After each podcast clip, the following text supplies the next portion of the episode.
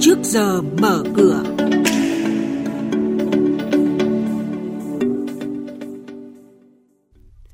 Thưa quý vị và các bạn, Việt Nam Nhật Bản ký kết các thỏa thuận trị giá nhiều tỷ đô la. Ngân hàng nhà nước xem xét tiếp tục lùi lộ trình siết tỷ lệ vốn ngắn hạn cho vay chung và dài hạn. Trên thị trường chứng khoán, phiên giao dịch hôm qua, VN Index vượt mốc đỉnh 1.500 điểm là những thông tin chính sẽ có trong chuyên mục trước giờ mở cửa hôm nay. Bây giờ là nội dung chi tiết. Thưa quý vị và các bạn, sáng qua 25 tháng 11 theo giờ địa phương, Thủ tướng Phạm Minh Chính đã dự hội nghị xúc tiến đầu tư Việt Nam Nhật Bản với chủ đề Việt Nam Nhật Bản nâng tầm quan hệ hợp tác cùng phát triển. Đây là hội nghị xúc tiến đầu tư Việt Nam Nhật Bản đầu tiên sau gần 2 năm gián đoạn vì đại dịch Covid-19. Tại hội nghị, Thủ tướng đã chứng kiến lễ trao đổi 44 văn kiện hợp tác giữa các cơ quan, doanh nghiệp hai nước, trong đó các thỏa thuận hợp tác kinh tế với tổng trị giá nhiều tỷ đô la Mỹ, điển hình là thỏa thuận hợp tác đầu tư nhà máy điện Lạng Sơn trị giá 1,75 tỷ đô la Mỹ, dự án chăn nuôi, chế biến, phân phối bò thịt tại Vĩnh Phúc trị giá 500 triệu đô la Mỹ, thỏa thuận hợp tác phát triển khu kinh tế Đình Vũ Hải Phòng trị giá 250 triệu đô la Mỹ, vân vân. Tại hội thảo với chủ đề xử lý nợ xấu trong đại dịch COVID-19 và hoàn thiện chính sách pháp luật do Hiệp hội Ngân hàng tổ chức mới đây, đại diện cơ quan thanh tra giám sát Ngân hàng Nhà nước cho biết, Ngân hàng Nhà nước đang nghiên cứu xem xét việc lùi tỷ lệ áp dụng vốn ngắn hạn cho vay chung dài hạn để các tổ chức tín dụng có thêm nguồn lực hỗ trợ khách hàng. Cụ thể, từ ngày 1 tháng 1 năm 2020 đến hết ngày 30 tháng 9 năm 2021, tỷ lệ này được áp dụng 40%. Từ ngày 1 tháng 10 năm 2021 đến hết ngày 30 tháng 9 năm 2022, giảm còn 37%. Từ ngày 1 tháng 10 năm 2022 đến hết ngày 30 tháng 9 năm 2023, giảm còn 34% và từ ngày 1 tháng 10 năm 2023 là 30%. Năm 2022, lực lượng thanh tra Bộ Xây dựng sẽ tiến hành thanh tra trên diện rộng việc quản lý sử dụng kinh phí bảo trì phần sở hữu chung nhà trung cư.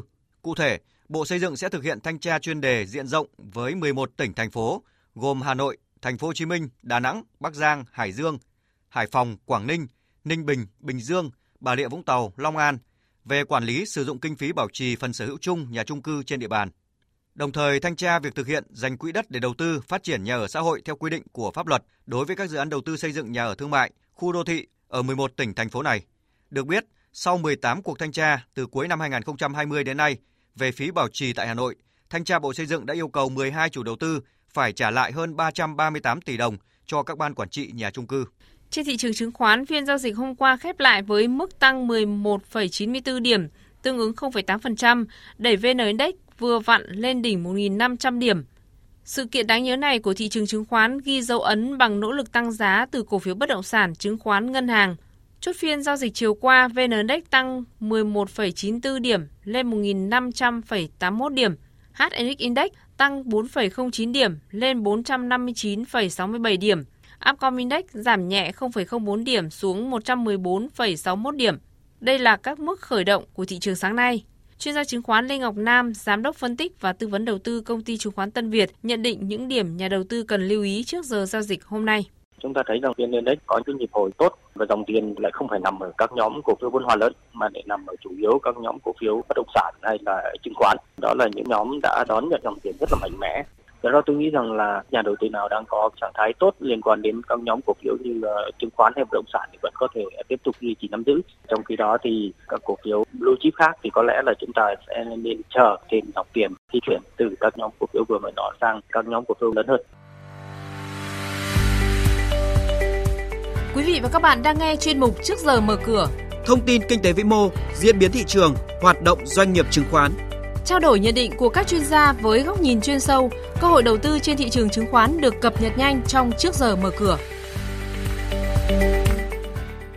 Công ty cổ phần chứng khoán Kỹ Thương, mã chứng khoán TCBS vừa thông qua phương án phân phối lợi nhuận năm 2020 với tỷ lệ cổ tức lên tới 60% bằng tiền mặt, tương ứng mỗi cổ phiếu nhận 6.008 đồng.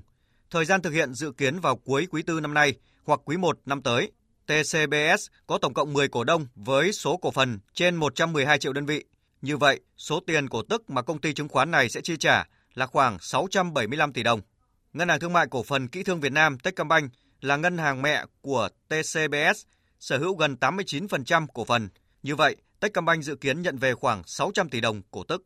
Nhiều ngân hàng thương mại vừa được ngân hàng nhà nước cấp thêm chỉ tiêu tín dụng trong quý 4 năm 2021. Điều này giúp các ngân hàng có thêm dư địa tăng trưởng trong thời gian tới, trong điều kiện nhiều ngân hàng đã chạm trần tín dụng trong 9 tháng của năm nay. Theo đó, ngân hàng TP Bank là ngân hàng được cấp zoom tăng trưởng cao nhất là 23,4% cho cả năm nay, nới thêm đáng kể so với mức 17,4% trước đó.